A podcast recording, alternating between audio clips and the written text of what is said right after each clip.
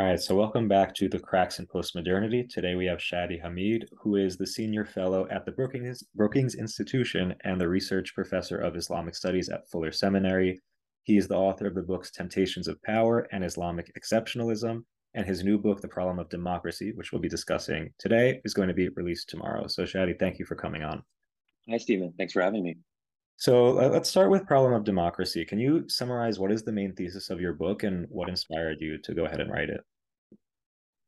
Yeah, sure. Well, so so as the title suggests, I do think there is a problem, and uh, this is my best attempt to offer an answer to I think to what I think is the fundamental question of our era, which is what do we do when democracy produces bad outcomes? Mm-hmm. Because increasingly, that's precisely what the democratic process is doing.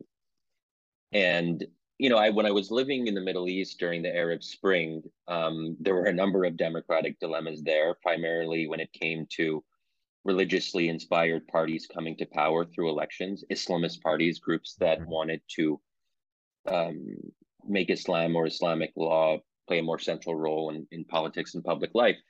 So that was where I saw the dilemma in a very profound sense. But we can go back. I mean, Hamas won in 2006. Um, Islamists uh, were on the brink of victory in the early 90s in Algeria. And so the Middle East has a long and quite fascinating experience with these democratic dilemmas. And I think there's something to learn from those cases. And so I'm sort of in the odd position of basically saying, in some sense, that the Middle East was ahead of its time. And if we look more closely at some of these cases, it provides a preview for what the West is dealing with right now. Um, and, you know, somewhat to our surprise, I, I didn't think 10 years ago that the nature of our politics would become existential.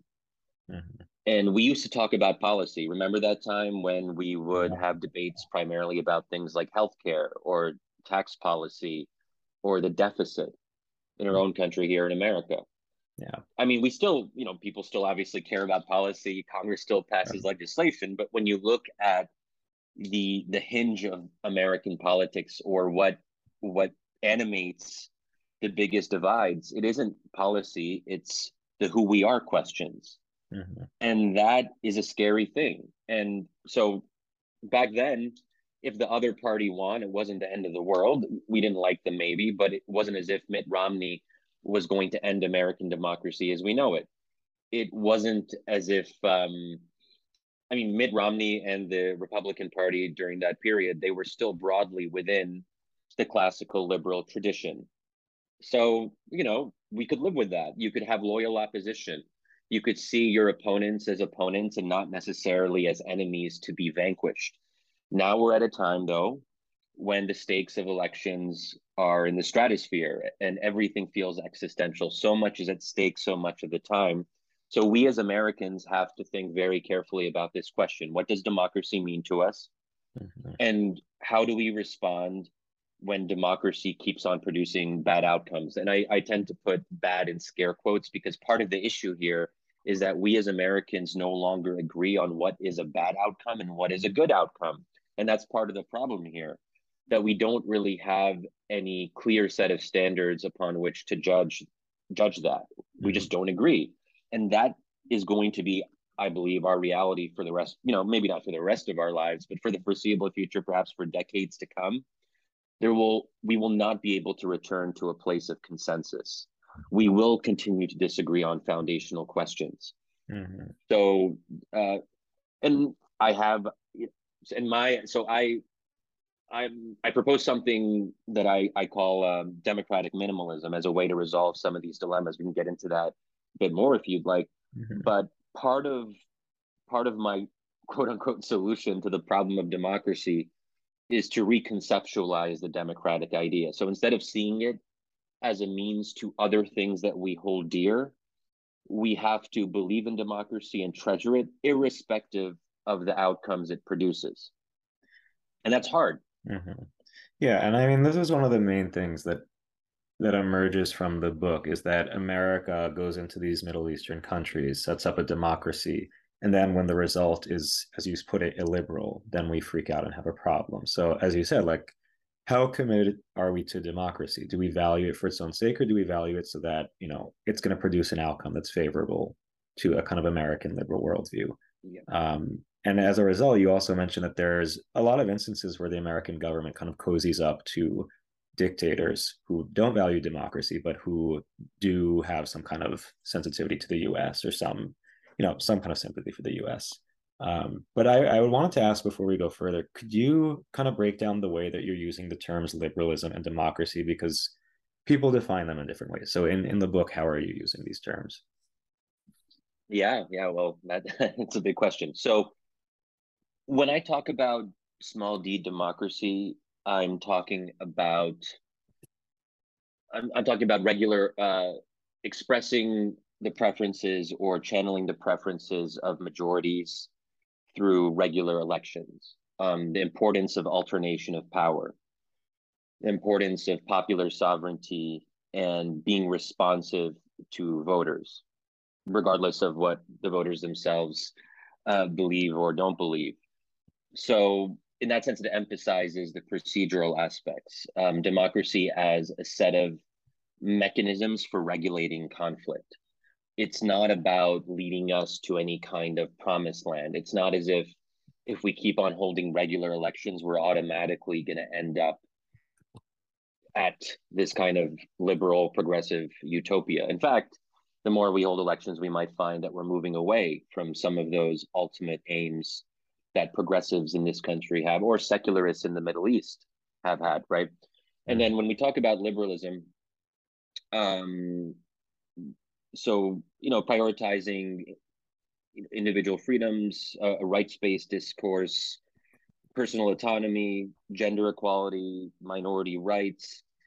And i think that one way of looking at liberalism and illiberalism is that they're on a continuum. So it's not a binary. There mm-hmm. isn't one or the other.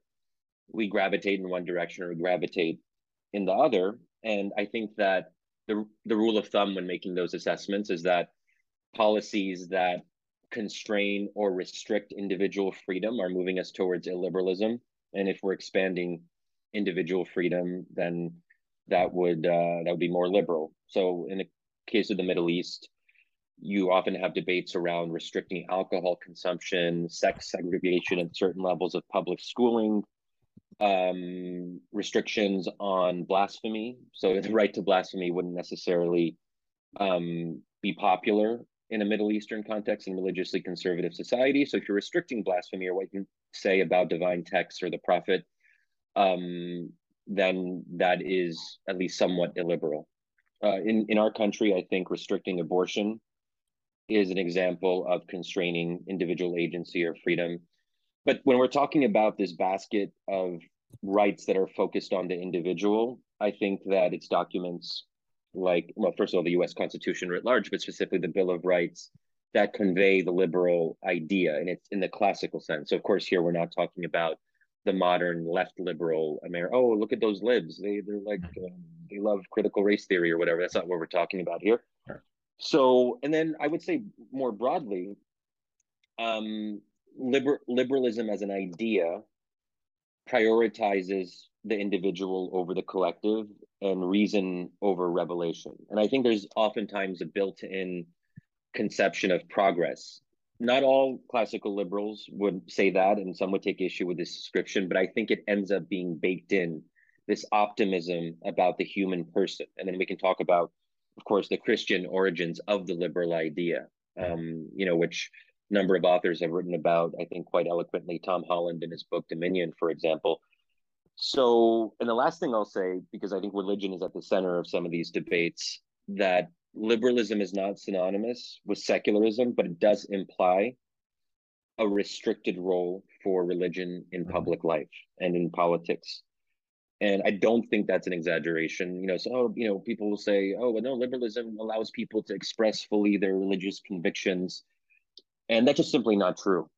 Um, and I think that depends on a particularly Protestant conception of religion, that religion is something you believe in your heart. It's a question of conscience and conviction. Not all religions uh, see religion in quite that way. So when we talk about Islam or Catholicism, then we run into problems there. And I think Rawls here is instructive if we're talking about a kind of Rawlsian liberalism, which is supposed to be more accepting of religion, at least to some extent, when you actually, you know, dive into it, he says that people can believe in their comprehensive doctrines, but they can't if they're arguing in the public space and talking to their fellow citizens in public deliberation, mm-hmm. they should not use religious justifications for their policy positions. They mm-hmm. need to speak reasonably in a way that is intelligible to those who do not share mm-hmm. their comprehensive doctrine. That to me is a pretty obvious and considerable limit on religious conviction. Yeah.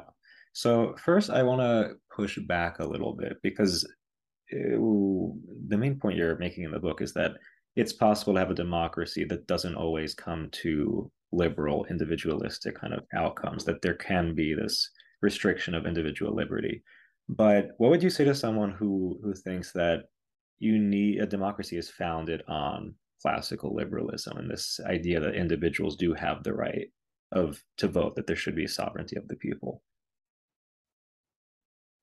well many early liberals were not actually Democrats, so they were very suspicious of voting, of mass politics of any kind, and they went out of their way to restrict um, the franchise, or that just even wasn't the priority in terms of organizing a political system. And you go back to the founders, and um, you know, Adams and Madison have a number of uh, memorable quotes on how democracy is bad now, it, at some sense, in some sense, they were themselves Democrats, but they were skeptical of going too much in that direction. That ends up causing conflict between different views of the political idea, you know, at the founding of our country. So, uh, if we look at the Enlightenment, you know, uh, philosophers in in in Europe, when liberalism was evolving um, before the American experiment, we see um, really a deep suspicion of yeah mass opinion that there was this idea that there had to be guidance. There was a sequencing that first you inculcate liberal ideas and people move away from their superstitions and their mystical politics. And then maybe at some point later on they'll be ready to exercise um, more more of a role in the democratic process but until then, you got to be very careful because those pious, unwashed masses, who knows what they'll come up with. So this is a perpetual tension. And um, I think it's been hard for Americans to take that on board as an idea because in our own history, um, at least you know in recent memory, you know, for those who weren't alive in the late 18th or, or 19th centuries, when we think you know fast forward, you know, democracy and liberalism do seem to go hand in hand. They're part of the American project. They're part of the American rise to um, supremacy and global hegemony. And we just assume, I think we just got a little bit, um, a little bit comfortable and complacent in thinking that it would keep on going like this, and we wouldn't have, we wouldn't have to choose. That if good things went together, they would continue to go together. I'm a little bit of a I have a dark view of human nature, I suppose. So when I see one good thing, I tend to think that something bad will have to happen and mm-hmm. they'll have mm-hmm. to sort of cancel out. Yeah. Like you can't have you can't have it all. So this idea that if democracy is good, it will produce good outcomes. That to me is a flawed premise, but I actually think people may not state it outright in quite that yeah. manner. But I think okay. that is kind of how we as Americans, at least in in recent decades, have been brought up to understand democracy that we wouldn't have to make choices. That over time, democracy is self-correcting. People come to their senses. There is a sort of wisdom of crowds, um, but the crowds are not always wise, and that's their right to not always be wise. So sometimes when people ask me, so at the most basic level, how do you define democracy? If I really like, if, if I really want to push the idea, I'll say at this base at this foundational level democracy is the right to make the wrong choice. Mm. and the right to make the wrong choice must be protected.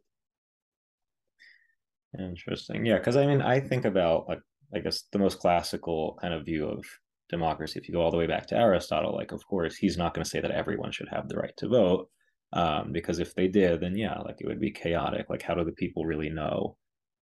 How do the masses really know anything? How do they know what's right uh, but then if you look at like more measured critiques, like if you look at de Tocqueville, who you you know you mentioned a couple times in the book, um, you know, I understand what you're saying that like it's okay that we have this ambiguity. It's okay that democracy is not always going to work in a very clean kind of uh, predictable way. But you also mentioned that, like in America, we have a very hard time with ambiguity. We have a hard time with nuance and with things that aren't super precise, um, which leads to even deeper conflict. So I don't know. Could you say a little bit about what you see there in America, like why we have these kind of unrealistic expectations and why we kind of freak out with that kind of ambiguity that you're talking about?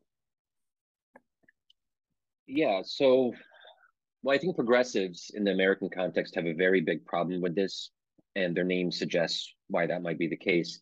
If you believe in this tele- teleological story of humankind, where, I mean, that's what progress, you know, if, and if, but then you have this problem where voters kind of go against your arc of history narrative, and then you have this cognitive dissonance, and you're trying to figure out something either something must have gone wrong. So they were victims of misinformation of russian infiltration that perhaps they were just duped and if only they had the right information and the right education they'd come to their senses. So we can't even blame them.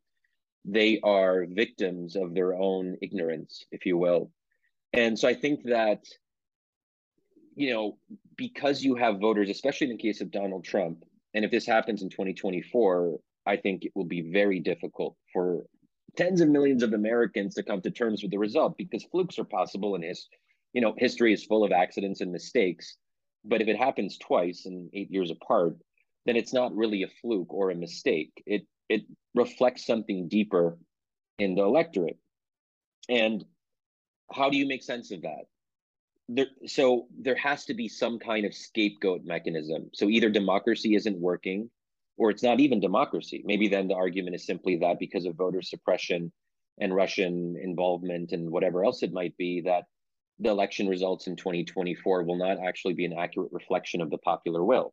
Mm-hmm. That um, this is somehow, and you we see this language all the time now. Even when people talk about the um, the undemocratic nature of the Senate, um, you know, and all you know, and people aren't consistent in their arguments because you know, in some sense, they um, they want majoritarianism. So they'll say things like, well, uh, America, if only Americans had their say, we'd have all these great policies. A majority of Americans actually want this kind of economic redistribution. They actually want a moderate approach to abortion, so on and so forth.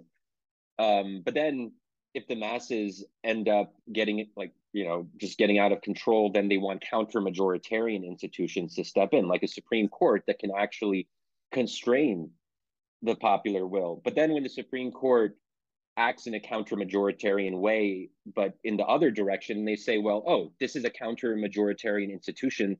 These are unelected justices who are imposing their will on us. And you can see how this is all incoherent. People are just making arguments that align precisely in the direction of whatever predetermined outcome they want. And this is where I think the question of instrumentalization becomes really important and I think that Americans tend to be instrumental in their thinking, not to generalize about an entire people, but we think about it, especially well educated Americans, i.e., the people that we hang out with um, in DC or New York or whatever bastion of elite privilege we might be involved in.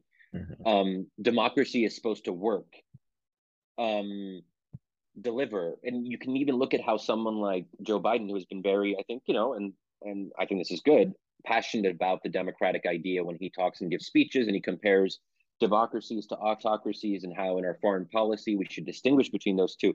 If you look at Biden's messaging, it's fascinating. He uses instrumentalist language constantly when it comes to his conception of democracy. So he'll, he'll use a phrase like the utility of democracy. That makes me nervous. What this is not a utility. This is, I mean, that's not democracy is an idea, not a utility um, or dem- dem- we must show that democracy can deliver consensus or that democracy democracies can actually be efficient and streamlined and implement policy quickly and we can actually get things done as Americans. And if we can't show that about the democratic idea, then the Chinese are going to have a built in advantage because in their system, they can get things done extremely quickly because they don't have to go through the deliberative process. They don't have checks and balances or separation of powers. But this is precisely the point. We are never going to be like China in that regard. We shouldn't actually have I'm very I'm very suspicious when I hear people go on and on about consensus and unity. No, well, actually, maybe we shouldn't have consensus in this country. Maybe we shouldn't agree on foundational questions. Why should we agree on them? What is the because those are legitimate differences that we as Americans have. And instead of pretending that we can transcend that, we have to find a way to learn to live with that uncertainty.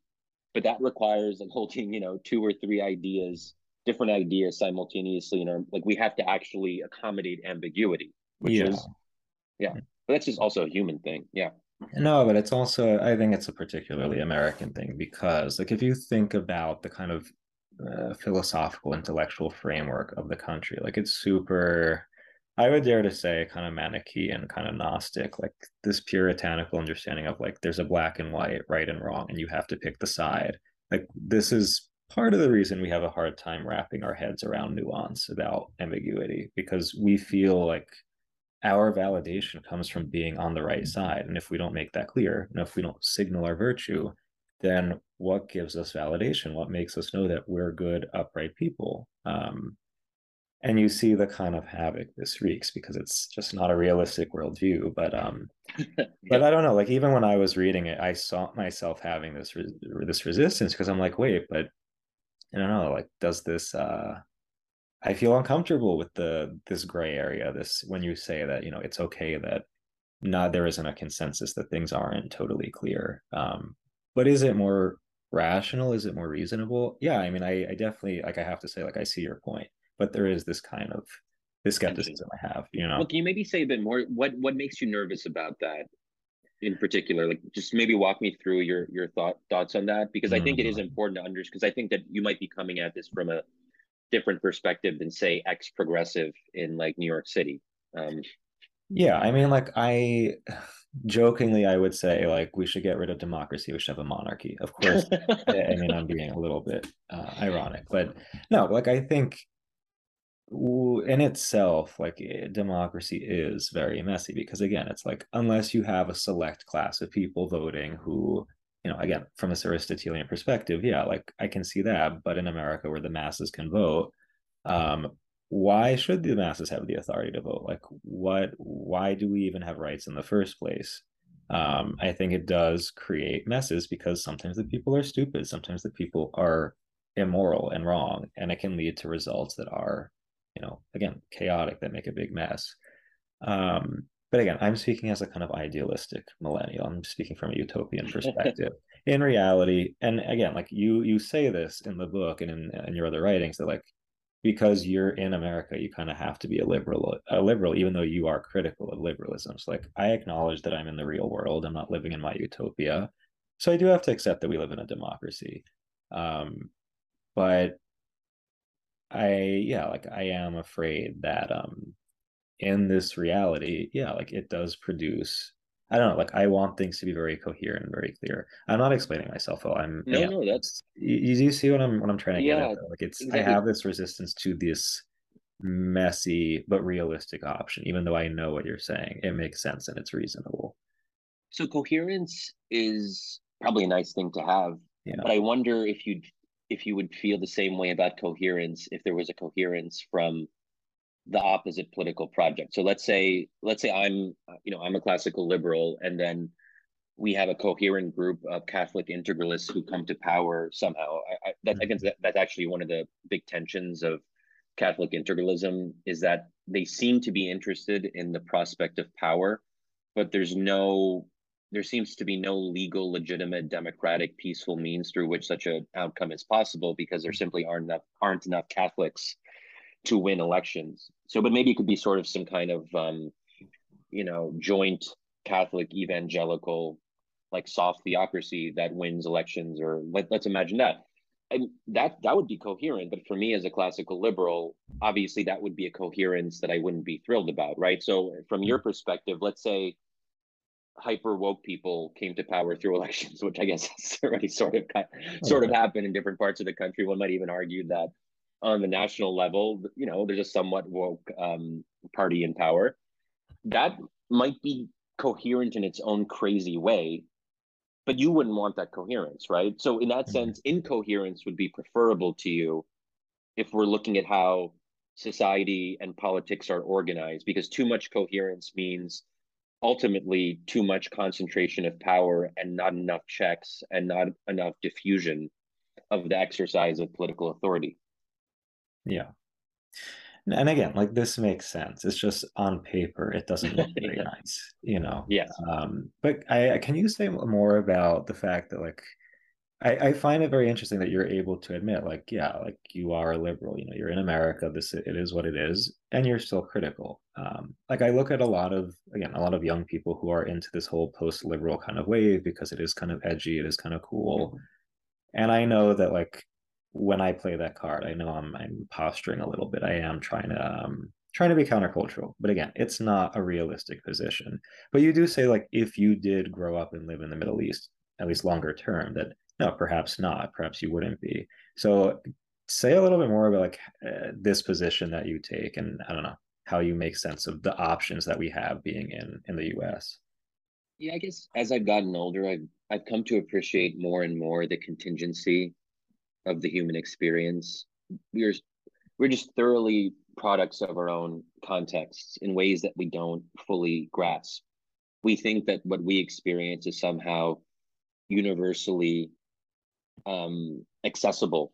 And I just, I don't think that's just, I don't think it's an accurate description of the human experience. So, like, you know, as I say in the book, when I think about the counterfactual history with my same genetic makeup and DNA, but instead of my parents immigrating to the US, they stay in Egypt. So I'm born and raised in Pennsylvania, but my, my parents um, are, uh, came from Egypt mm-hmm. that I almost certainly wouldn't be a liberal. And I and because there just aren't many classical liberals in Egypt, it's actually a, a fairly rare ideological position to hold. And it is worth noting that in Egypt, if you are something of a classical liberal, it almost certainly means that you have a vigorous distaste for democracy. And in fact, the most anti-democratic people that I know in Egypt, including members of my broader family, um, they they see democracy as a threat to I don't want to say everything they hold dear, but that would only be a slight exaggeration. Um, and that was very instructive to me. Anyway, just to say that, okay, why do they why are they so fearful of democracy? It's because of a particular context that they find themselves in. Are they bad people for um, supporting a military coup that overthrows a democratically elected government because that government is led by an Islamist party that they believe will constrain their personal freedoms in some way maybe that just makes them human. We're we're afraid of other parties winning when the stakes are existential right? Yeah. but um so anyway i wouldn't have been i wouldn't i don't think have been a liberal in these other contexts. And maybe i i wouldn't even believe in democracy in these other contexts but i am a believer in that regard. And uh, you know i, I do purposely use the language of belief because for me, democracy, I don't want to go overboard here. I don't want people to get the wrong idea. But I do sort of see it as a fighting faith, something to embrace, to to take very seriously as a core commitment that we uphold privately and publicly. And one thing that I proposed elsewhere is so when people say like Shadi, what can we do? Like if we're on board with this idea of democratic minimalism, okay, what's our next step? How do we share this or how do we reflect it in our own lives? And I think the easiest thing people can do is just to make. I mean, I don't want to go over. I don't want to exact. I don't want to overstate this and say that people should write this down as like some kind of statute for themselves. But people can and should, in my view, make a personal commitment, especially ahead of 2024, and say that regardless of what the outcomes are, they commit themselves to respecting it. And as long as, so you might not like the electoral college but that's what we agreed on. You know that's the system that we have.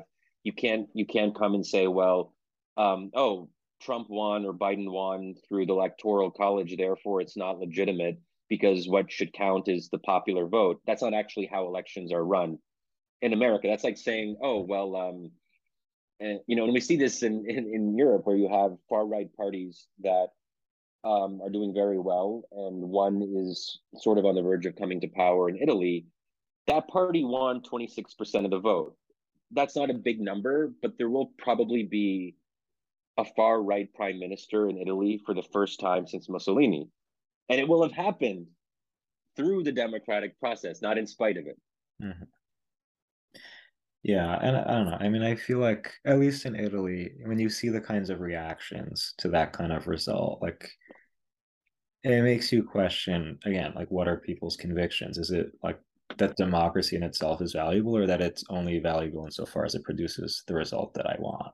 Um, you know, but with that being said, like I I really did feel kind of provoked by what you said about again, like you're in America, the most realistic option is to be a liberal um, because for me, like I think about, for example, when I read Deneen's book, uh, which again you've mentioned before in some of your writings, that everything he said really resonated with me. Like I see this kind of people who are anywhere and not somewhere, this rootlessness. Like this is my experience. And on one hand, like I don't like that. Like I see how there is something like it does lack meaning, it does lack substance, and that's something that I do want. Like I want life to be centered around roots and meaning and things that have objective value and not just being kind of anywhere, just, you know, this kind of free for all. But the reality is like this is America. This is how I grew up. And I can't I can't just escape into this utopian idealistic position because it's as much as it's nice on paper, it's just not a real option. So like I accept that, yeah, like I have to say I am a liberal. This is that's the reality I live in. I can accept um I can't accept it wholeheartedly though. Like I have to accept it critically with um with some level of suspicion because if we don't critique the reality that we live in, then we end up blindly accepting all of it. And that's when I think we run into trouble, like when we don't have a kind of critical understanding of liberalism. You know? Yeah, and I totally agree. And you alluded to this earlier that I'm sort of a liberal who is critical of liberalism. I think that is that's a good position to hold because anyone who doesn't see the profound weaknesses and flaws in what liberalism has become, mm-hmm. I think is missing an important part of the story.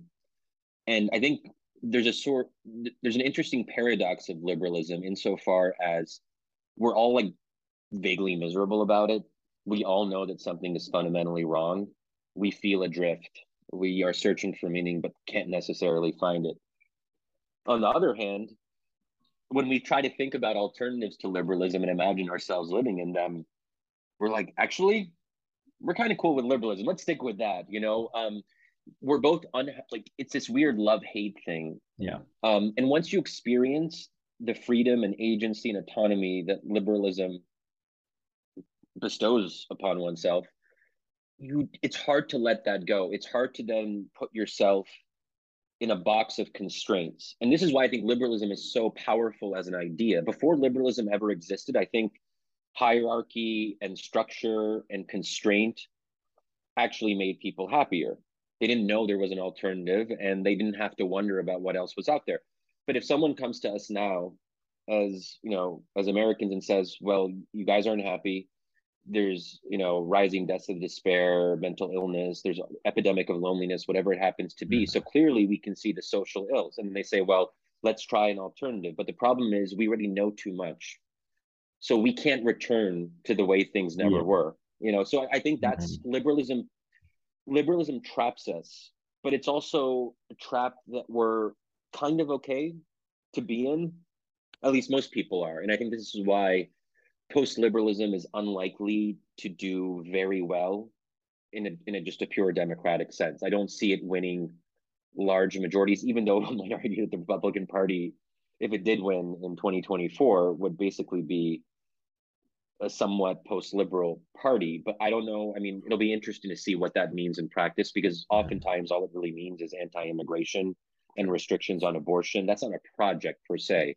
Yeah. And this is where I think Christian post-liberalism or ethno-nationalist post-liberalism is much less well developed than Islamic post-liberalism. Mm-hmm. And I think it's an interesting thing to me. Why aren't Christian post-liberals in America studying Islamic models a bit more and learning about, say, the Muslim Brotherhood? There's, I think there's a lot to learn there for better, for, for better or worse because Islam does have actually Islam provides an alternative in the way that Christianity can't because Christianity does not have a developed account of public law. Um, so legally speaking, what does the Christian alternative look like? You can have Christian inspired legislation that you pass, for example, on you know abortion bans, but that's but you know, if you want to talk about Islamic law, Islamic law does go further than just inspiration. There mm-hmm. are actually yeah um, criminal codes and statutes and um, regulations on divorce, so on and so forth, and that are much more specific and targeted. Yeah, I do want to go more into the relationship between Islamic and Christian, you know, politics.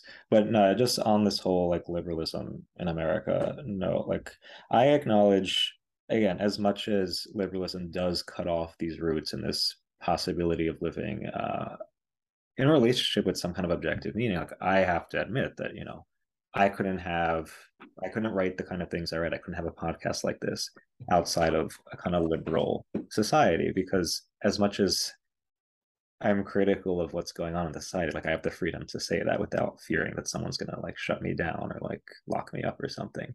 Yeah, and which I, is wonderful when yeah, I like that freedom. I as, as much as I criticize what's at the origin of it, like I like to have the freedom. And no, I'm not gonna pack up and move to a country that doesn't have that kind of freedom. As much as I may admire again the sense of rootedness and the the kind of structures of meaning, the hierarchies that they have there. It's just again, I grew up here. This is what it is, and I have to have to be realistic about that. Um, but then I would also ask though, if this is the reality that we live here, we live in a very liberal country, and that you know the things we see on the right are kind of an attempt to grasp at this post-liberal these kinds of structures of of meaning. Like it's, I honestly I don't see anything that attractive happening on in the Republican Party. Like sure, Trump may be posturing in a way that appeals to some post-liberal ideals, but again, I think it's kind of vapid and he's, he's a puppet more than anything.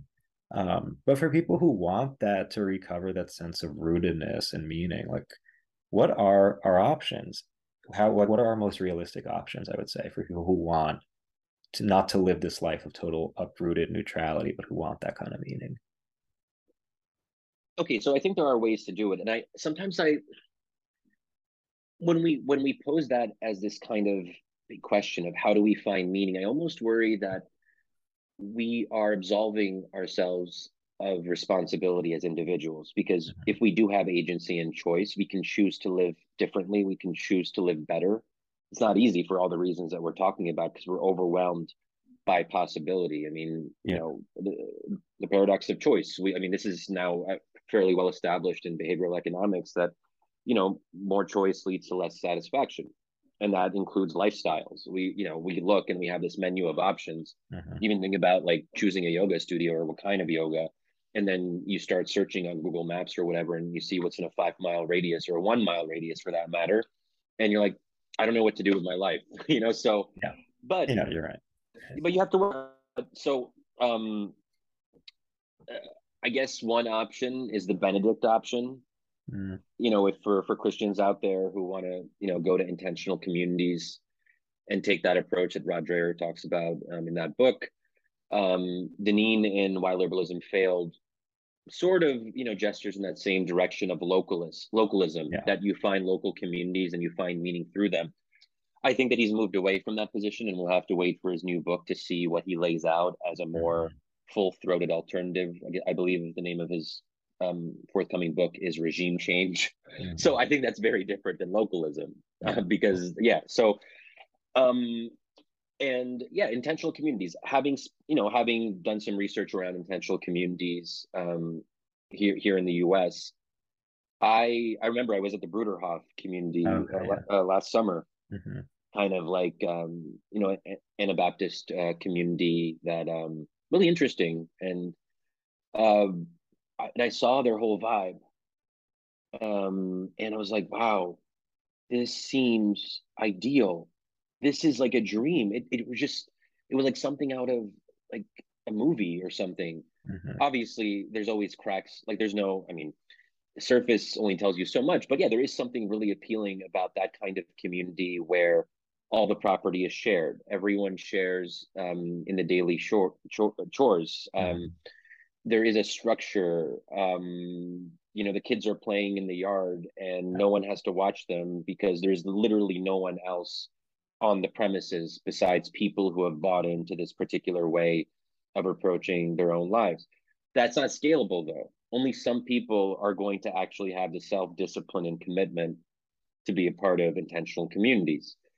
So, I mean, you know, you just do the we do the best that we can. We try to find community wherever it's available. We try to develop deeper friendships. I think I think marriage and children are an important part of this. And I say this as someone who is um, not married and does not have children, but you know, you know, thinking about that more at this stage of stage in my life, mm-hmm. and having just also read my colleague Richard Reeves's book last week of Boys and Men, mm-hmm. um, which I think really has a lot to say about the importance of maybe not even necessarily marriage, but of family and that the two parent system um, has a lot going for it and building that family unit. That is a source of meaning for men. And fatherhood it provides a sense of meaning that many men in america no longer have because fatherhood is coming much later and increasingly it's not coming for everyone. And that creates i think one of the biggest gaps of meaning for men who biologically and historically came to have their sense of worth as quote unquote providers. Mm-hmm. And if they can no longer provide, they feel useless and worthless. And for anyone who might be skeptical of that argument, I mean, Reeves's book is really worth diving into for the full version of that perspective. Um, yeah, so fatherhood, community, religion, you know, I guess we've always known that. Yeah, I mean, I, I definitely am coming to understand this better, especially with like the whole the men thing, because when you think about it, men don't really serve much of a purpose anymore. you know, outside of fatherhood, like there's nothing that you specifically need a man for because everything, you know, under a kind of technocratic kind of paradigm, it's like everything's automated. Like you don't need a man to get the job done. Um, and then you see why men are kind of screwed over. Um, and then you have these whole I don't know. Like, I don't want to go down the Peterson rabbit hole, but like, you understand why people like Peterson become popular. I think he's a little over the top, and you know, uh, yeah, it's it's a little extreme. But again, there is this. I think men particularly need outlets where they can be find meaning and do something of value. And yeah, yeah. like I think yeah, like the Benedict option stuff. I, I definitely see the appeal in like having intentional community, being involved in your neighborhood, local politics, etc I do think the escapist kind of angle of Dreher is a little unappealing, especially from a Christian perspective. Like the whole point is that you're not escaping, but that you're sharing something with the world. But but no, but still placing your roots in a local community, in a neighborhood. I think that's the most realistic way that someone's going to find meaning today. Yeah. Yeah, and on on Peterson, I'll actually maybe take your point a step further. I think that if we don't take Peterson seriously as a phenomenon, and and try to understand why he has been able to gain traction with quite literally, you know, millions, if not tens of millions of young men the world over. And I, and his message has spread. There is there's even like um like a sub genre of community of like Muslim Jordan Peterson yeah, fans. Like he that. yeah, yeah. He I mean he's he's touched he's touched a nerve that transcends culture, religion, and geography because the crisis of men and fatherhood is actually a universal one. It's not, it might be more pronounced in America in certain ways, but it is actually something you see in a large number of societies. Mm-hmm. And again, Reeves's book goes through, you know, you know, what Japan, Finland, you name it. Men are falling, and specifically boys, are falling behind. So um, when we just say, "Oh, Peterson, he's this like right wing crazy person," oh, he's so dumb, or whatever yeah. it might be, this is this is this is the problem I think with progressives because Jordan Peterson, you know, he undermines this particular conception of progress, especially when it comes to things like trans rights, which I think is very central now to the progressive narrative because it is the next step on you know in the frontier, if you will. Mm-hmm. So Peterson to them is basically like he's he's collapsing the whole edifice. So, but instead of disregarding him or dismissing him, you have to understand why people find that appealing, which is also the yeah. purpose of democracy. If someone insists on voting for Donald Trump or um, the Brothers of Italy in, in Italy, um, instead of saying they're bad, the question we should be asking ourselves, okay, why did they like? There must have been a reason yeah. that they voted for this party. We might not like the reasons, but if it's anti-immigrant sentiment, okay, we might not like that, but there's a reason people are skeptical yeah. of immigration and, yeah. and some of those reasons are quite deep. We might even say that they are quote unquote legitimate. Let's understand them. And that goes back to what we were saying before about, at least in the US, this kind of puritanical need to prove like I'm on the right side. So, like with Peterson, people are so deathly afraid to acknowledge that there's a reason why people are drawn to him, even if, again, Peterson is not right about everything, which again, I don't think he's right about everything, but I can acknowledge like he has valid points and there's a reason why people are drawn to him and we have to take that seriously. But this impulse to just say, oh, he's horrible, or oh, Trump, he's morally repulsive, I don't associate myself. Like, why are we so anxious to prove that we're good? And that and to the point that we're denying reality, we're denying the fact that people are drawn to these, you know, these kinds of figures, and that again, it comes down to realism. Like if we don't look at why, if we don't take that seriously, you're just going to make this reactionary faction even more intense, even more extreme. But people can't be realistic because we're so caught up in like we have to prove I'm on the right side. I, you know, um, and it, yeah. yeah. Hmm. And I was going to say, look at words. Mm, oh, sorry. yeah, no, that um, what you said about Peterson's Muslim fan base, because he put out a message to Christian churches, which I, I wrote a commentary on this week, it got half the amount of views as the message to Muslims, which I, I just found that very fascinating. Oh, interesting. Yeah, yeah. Well, I guess that tells you something. Um, but you know, on on the on the Americans and their intensity and Manichaeanism, um, I think it's worth remembering that we're a religious people, but one that is increasingly without religion. Mm-hmm. And this is part of what religion without religion looks like. Uh, so we, I, I think that there is something about the American self-understanding that emphasizes belief. We're believers. Yeah. You know, whether it's in our own religions or um, the American idea. We used to all be believers in the American idea. I guess you know probably most Americans still are, but you know for the first time in recent years, I feel like there is now a substantial part of the country that no longer believes in things that used to be taken for granted. So then, you know, you have a situation where um, if we no longer believe in certain things, so if we're becoming more, sorry, less religious, and we are also not as persuaded by the American faith, then we have to look for alternatives. Mm-hmm. And that that sense of conviction and belief has to, in a sense, be transferred outward, and it's searching for something to hang itself on and um, I think we have that a bit more than other countries that don't that don't necessarily self-define in that way. So you know, you know, I don't know Danes or Finns or whatever. They can just be Danes and Finns. There isn't like this big like metaphysical like oh my god we are Danish we are Danish like that without so there's something to be said for not having that people just you know not to over idealize the danes but i'm thinking about this because uh, i just listened to this podcast episode on the Danish, the wonders of the Danish exception on the happiness lab. So if you want to become happier or more happy, you go to Denmark and you see what happens. But of course, it's much more complicated than that. But I think Americans, even the idea that we could move somewhere else and become happier is itself a really American idea that we we always have to be finding life hacks and maximizing ourselves and becoming better and self-improving and, and all of this. And that's why there's like a happiness book that comes out every other day in the US. Yeah, so I want to get into Houellebecq a little bit because you know there's this Atlantic piece that you wrote a few years ago that I I felt like it was one of the most helpful kind of engagements with submission that I've read so far.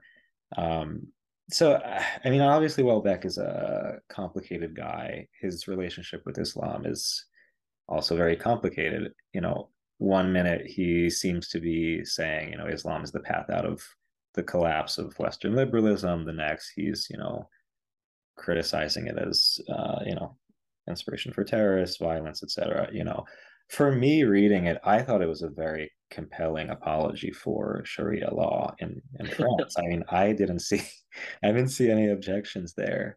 Um, but at least I, I want to start with the book itself before we talk about Houellebecq. I found it fascinating that like he's a scholar of Huysmans who I mean, I think Catholics, everybody, but especially Catholics, needs to read him more because he's fascinating.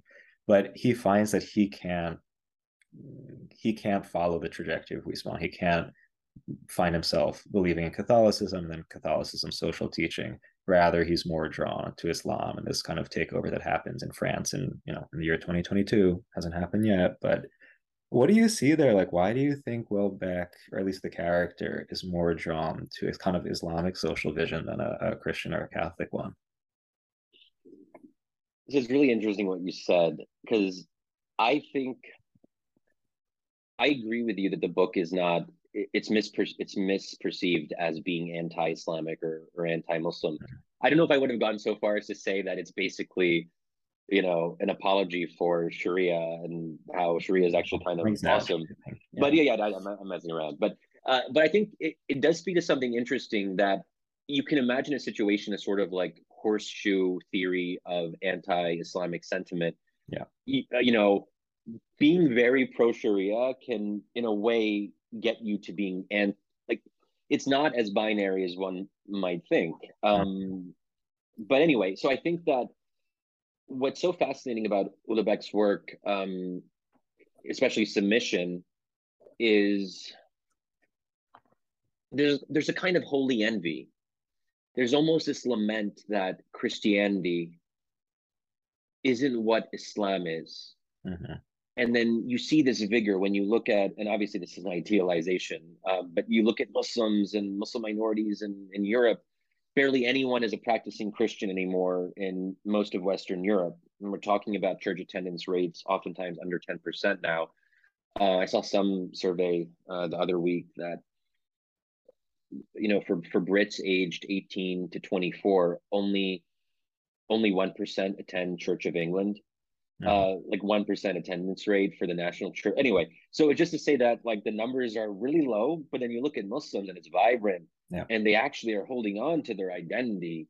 And they're, yeah, it's like, and when we talk about like the vigor of Islam, it can very easily like move into stereotypes about the fertile nature of Islamic reproduction and this idea. So he does go a little bit overboard, I think, in submission with the polygamy. I think he's just trying to you, you know it's it's a way to make a point even mm-hmm. if it's not an accurate reflection of how the overwhelming majority of muslims live but there is this like oh you know they are going to be able to reproduce themselves because they still have the family and they're still getting married and they're still having kids and islam refuses to be secularized and privatized so i think that is very like very much a subtext mm-hmm. in um in in in his work and that tells us something important about the crisis of confidence that a growing number of Westerners find themselves in. And as you as you alluded to, uh, I mean, the main character in the book tries out an abbey. He goes there and yes. he tries to see if he can have a spiritual experience, but he doesn't. There's this emptiness. He doesn't feel it. And Islam instead is what beckons. There's something about Islam. So the abbey is. It's a little bit depressing. It's downcast. It doesn't really. It feels like it's in decline but Islam feels like it's on you know on the ascendance. And I guess we can unpack a little bit more why that why people might feel that way. I guess you know there is that contrast with Western decadence, if you will. Um, I don't want to overstate this. I have to be careful about how I say it. Um, uh, there's something very, at least in some iterations of Islam, or at least how Islam is often presented, and how, to be fair, how many Muslims understand it themselves there's something unapologetic about about it and i think people yeah. don't want to apologize they don't want to they don't want to so if you just think about ma- mainline protestant churches in america similar maybe to the church of england in certain ways they they diluted themselves so much mm-hmm. that it wasn't even clear at some point what it really meant to be a member of these churches because if you accommodate yourself so much with secularism and liberalism then in some ways you might think that you're actually making yourself more relevant but the irony is that you're actually not because what's the point of christianity yeah. if you're just going to be a liberal or a secularist who accepts all the things that secularism and liberalism already provide there has to be something that distinguishes you and that's why orthodoxy small o is just it's it's more compelling to more people especially well educated elites like in the mm-hmm. case of catholic integralism for example yeah Mm, yeah, I mean, what I found, like, I find that scene when um, the main character goes to the monastery to be really fascinating because, again, like he's trying to follow the path of Huysmans, and it's there's the part where he, where um, Huysmans says like he I think like you're not allowed to smoke cigarettes in the monastery. Oh yes, that's right. outside, yes. And then it says like no smoking in the house, and he gets really pissed off. And then he starts to pick up some like book of spirituality by a monk, and he's like, "Screw this! Nietzsche was right. This is like a feminine religion. It's for women." and it's, I mean, it's hilarious, but it also is kind of telling because there is um there is a level of passivity in christianity i mean you know the crucifixion the incarnation like these concepts like you see yes there are these very strong objective truth claims and yet there's this kind of demonstration of again the death of god the humility of god which i understand why he doesn't find it very compelling especially being in a secularized liberal country like france. And i'm going to take a risk of being a little i don't know going to be risque for a second. I think in islam um, the fact that there isn't an incarnation of god that God does remain very much beyond humans, very much transcendent. But also, I'm going to say the whole idea of submitting to God, like there's less of an engagement with the person's subjectivity than you see within the context of the incarnation, that like you have God as a person talking to people. Like, still, there's this sense of obedience to God's will. Like, it's not, you know, this subjective free for all, but again, there is this engagement with, again, the person themselves and i think the fact that there is this more like there's more of this emphasis on the, the subject the individual submitting themselves completely to god you can even see it in the way muslims pray like there's this clear sense of giving yourself completely over to to god. There's something very attractive about overstepping your subjectivity when you live in a culture that's purely subjective and everything's relative. Um I, that's what i saw. I don't know if i don't know if you see where I'm getting at with Look, this. Stephen, you just made a pretty compelling case for Islam right there. I know, and this is why I would be Muslim if I didn't believe in the incarnation, but unfortunately I do. So it's not Oh, interesting way of putting it. Wow. Okay. Um, yeah, I think you're okay. So, you know, speaking as an outsider to Christianity, but someone who engages a lot with with Christians and particularly evangelicals. So, you know, I'm I'm doing this project with an evangelical theologian at Fuller Seminary, uh, mm-hmm. Matthew Kaemingk, who's, who's excellent. Um, but and we get into these very interesting discussions about the Trinity and the, the, incarnation and the kind of inherent mystery to the Christian idea. There's this kind of otherworldliness. It's I don't want to say magical because that sounds pejorative. I I, I think that sorry. In a way, yeah, yeah. Where I think that at least in Islam, as it's expressed in its mainstream form in the modern period, Islam is much more self consciously rational. And that's a whole other discussion of how Islam moved in this like one plus one equals two direction. Sufism, which was you know the more mystical expression of Islam, has has become you know pretty much pretty much you know a small minority in the you know at least in, in many in many Muslim majority countries, it's just simply not as dominant as it was in the pre-modern period, Sufi orders and, and so forth. So I think that the idea of an unequivocal monotheism in Islam that it is self-consciously rational, that you don't have to extend yourself in your understanding of God.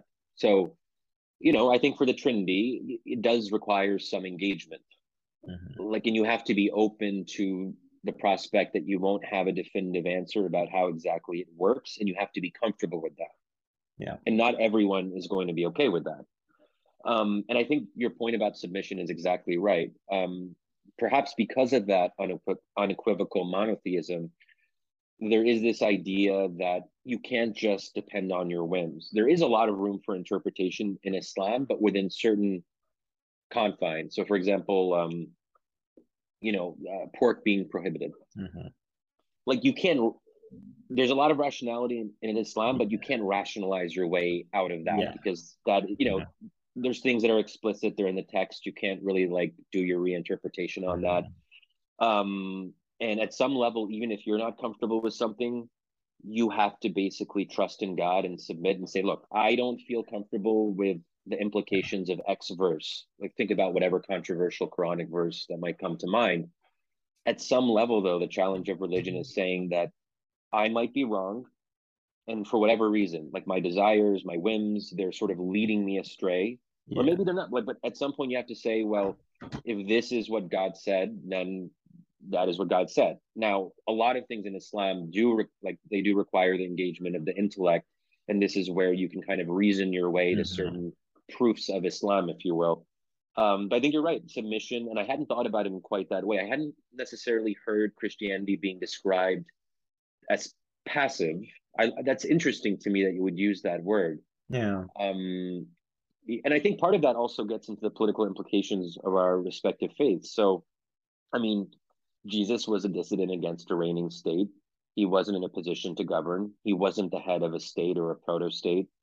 That has major implications for how Christianity yeah. evolves in its early centuries. The founding moment of religions matter.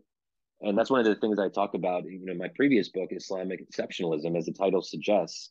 I do think that Islam is fundamentally different than other religions, and specifically Christianity, for precisely this reason. I mean, Prophet Muhammad wasn't just a prophet or a theologian; uh, he was also a head of state in Medina. Yeah. It wasn't a state in the modern sense, of sure. course, because that wasn't a thing back then. But if we want to think about it as um, a community where political, you know, there was a question of political authority and political legitimacy, and the prophet played that role of being the head of mm-hmm. this proto state or or community. That matters because if he's if he's running this you know this city community sort of thing then presumably the quran has to have something to say about how to actually run things what is the role of law what is the role of political authority? So when people say well why does islam have more politics in it than christianity does? Well part of it is just simply a function of circumstance.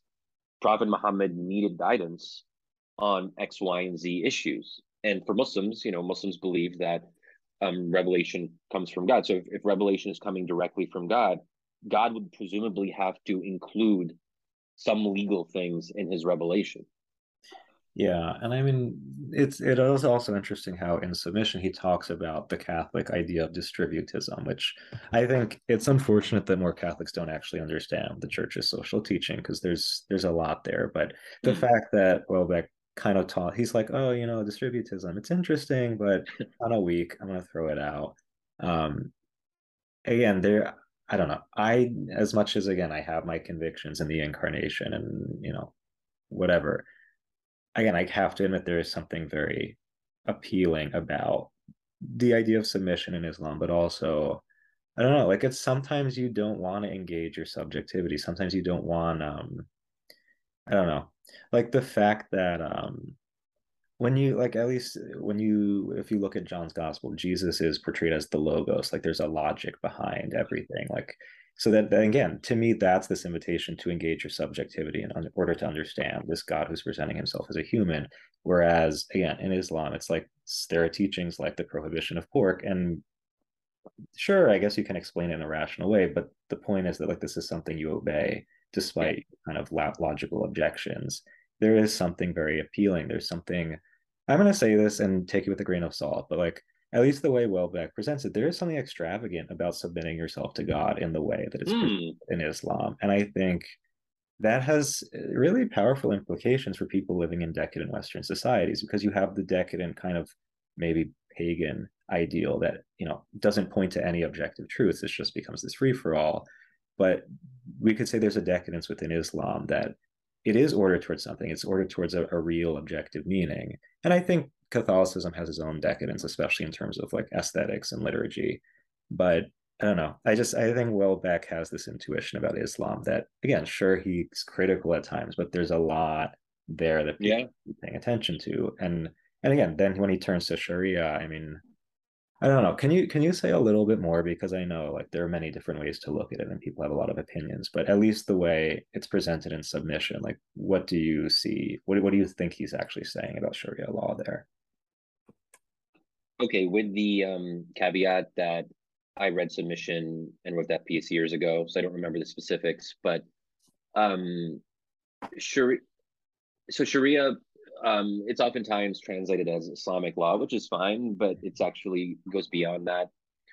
Because when we use the word law in a Western sense, we think about something specific that you kind of look at, you know, criminal codes or statutes, and you read a book, a law manual, and you can kind of figure out what the law is in that very direct way. Um, that's not what we mean by Islamic law. So you can't really find Islamic law in any particular place. So if someone's like, "Hey, I want to read the Sharia," you can't like read the Sharia. That's not like a thing that you do. Mm-hmm. Um, and the corpus of law, it's you know, I would I would just remind people, it's like it's rich, diverse, multifaceted. It's decentralized. So that's also why you can have different legal rulings in different parts of uh, the caliphate in the, in the pre-modern period for precisely this reason. Um, so there is a kind of built-in legal pluralism. There's four schools of law, that sort of thing. But I should also say that um, Sharia doesn't just include public law; it mm-hmm. also includes private practice because uh, that's where the law is more encompassing than just what we moderns think of it. So uh, praying five times a day or fasting during Ramadan, that is part of the Sharia. Um, so when so you might recall that when Newt Gingrich in the 20, 2016 election, he made some comment. This is when everyone was obsessed with Muslims. It's just remarkable how far away we are from that. Mm-hmm. No one talks about us anymore. No one cares. Trump has lost. I can't even remember the last time Trump brought up Islam or Muslims. And now the first Muslim senator, for all we know, might actually be a Trump endorsed uh, Republican by the name of Dr. Oz.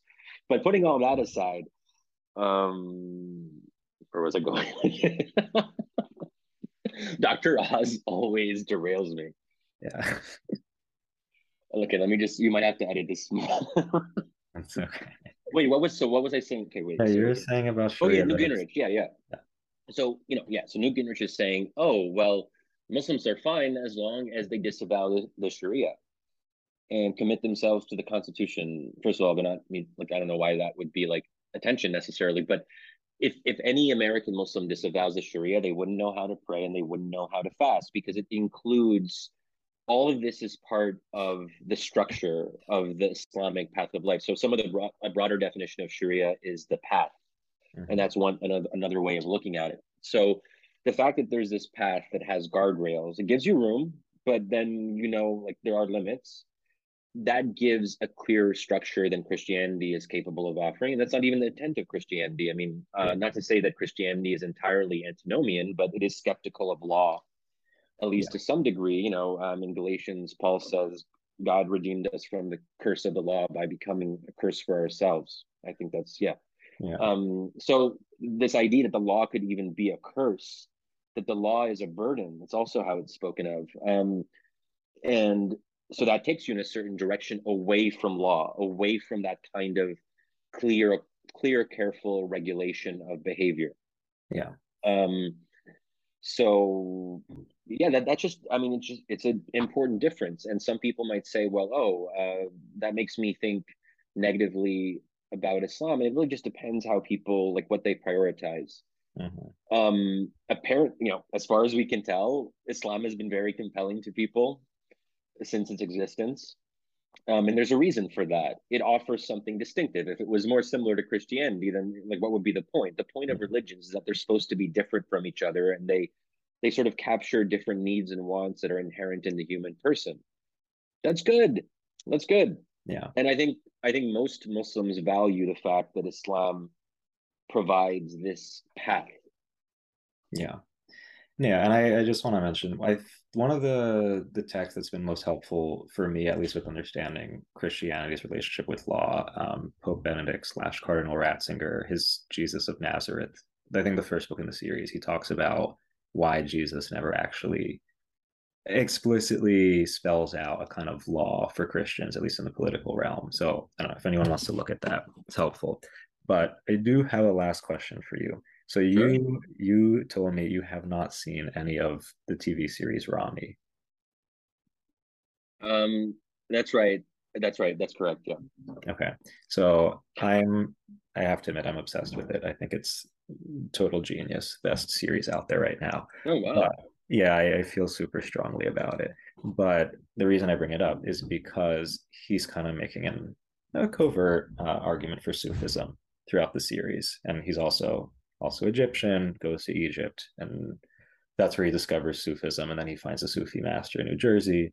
But I have to say, I find it very interesting. I know it's controversial, um, especially in Middle Eastern countries, but I think there's an intuition there that does resonate with people living in modern liberal societies that I don't know. So I'm just curious to hear if you have any thoughts because there's I see something something there that's worth looking so, at. So, do you think that the intuition is one of structure or one of a more like laissez faire kind of um, Islam that is more Sufi oriented?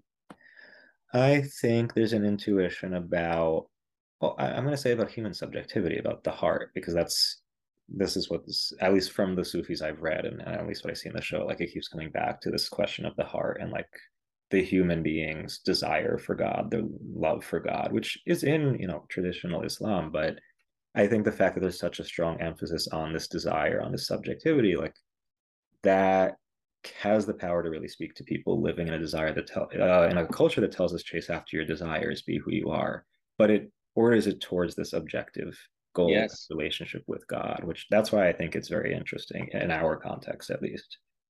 Yeah, yeah, exactly. And I think you you know, yeah, be who you are. You know, uh, find your truth, follow your truth. I mean, all this stuff they're cliches by now, and they're they're.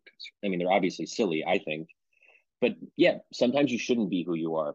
Yeah, you just try to be someone different than who you are. I mean, I know that's like a controversial claim to make these days. Maybe it is, but this idea that you should just be anything you feel like being at any particular moment is like is beyond absurdity. But on on Ramy and so just some as some background, I, so I did watch one episode out of context with my with my parents. It was actually it was pretty good, but I don't know like the and I've heard people talk about certain plot lines and the interesting depiction of of sex and quote unquote un-Islamic activities uh-huh. in the in the person in, in in the person of someone who is a believer and yeah. somewhat religious and wants to be a better Muslim. So I think it resonates with people because it speaks to the challenges of being Muslim in a modern society.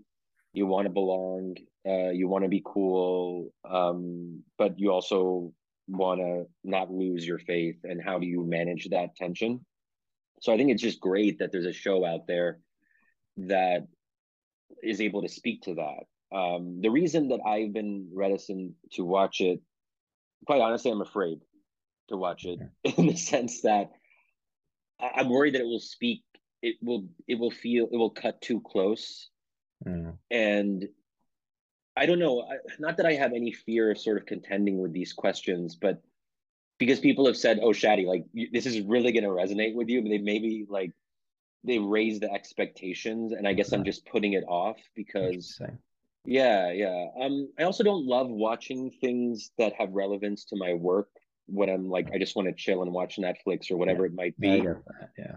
Yeah, it's like too it's too similar to like what I work on, which is like uh-huh. oh what, Islam, Muslims, you know. But maybe after if you said you said that it's, you know, the best or one of the best series on TV right now with an endorsement like that yeah. after we've had this wonderful conversation, I'm tempted to give it a shot. I'm I hope I am tempting you. And I get why because like I get why especially with your work, but also like I do know some people who won't watch it because it kind of shows things that are haram and uh yeah it's I've just it's not very sure. modest and it's like it's not like he's glorifying it but it's not a modest show by any means so like i, I respect that but i do think it's a very important show from my perspective but. yeah yeah okay i'll keep you posted on that yeah. So okay. So um before we wrap up i just have to tell people when the book comes out saturday i think everybody needs to buy it because you're treating these these topics with a level of nuance that i don't really see at least not from americans and i just think our society is starving for nuance starving for something that can really engage with these complicated issues it's not going to take a kind of simplistic uh, reductionist side um, so I don't know. It was very refreshing for me. I hope people will read it. But other than that, are there anything else that you want to plug before we go? Um, well, first of all, thanks so much for saying that about the book. Mm-hmm. It means a lot to hear that. Um, and I guess the only other thing I'd plug is um, I do also co-host a podcast. Yes. It it is called um, Wisdom of Crowds, which might give you some sense about the sorts of things that we talk about. But uh, me and my co-host Amir, uh, we we we try to focus on first principles around culture, religion, identity, and American foreign policy. So if if your listener Stephen enjoyed this, um, you know, feel free to check us out at Wisdom of Crowds. Yes. Okay. Well, Shadi, thank you so much for coming on. Thank you. My pleasure.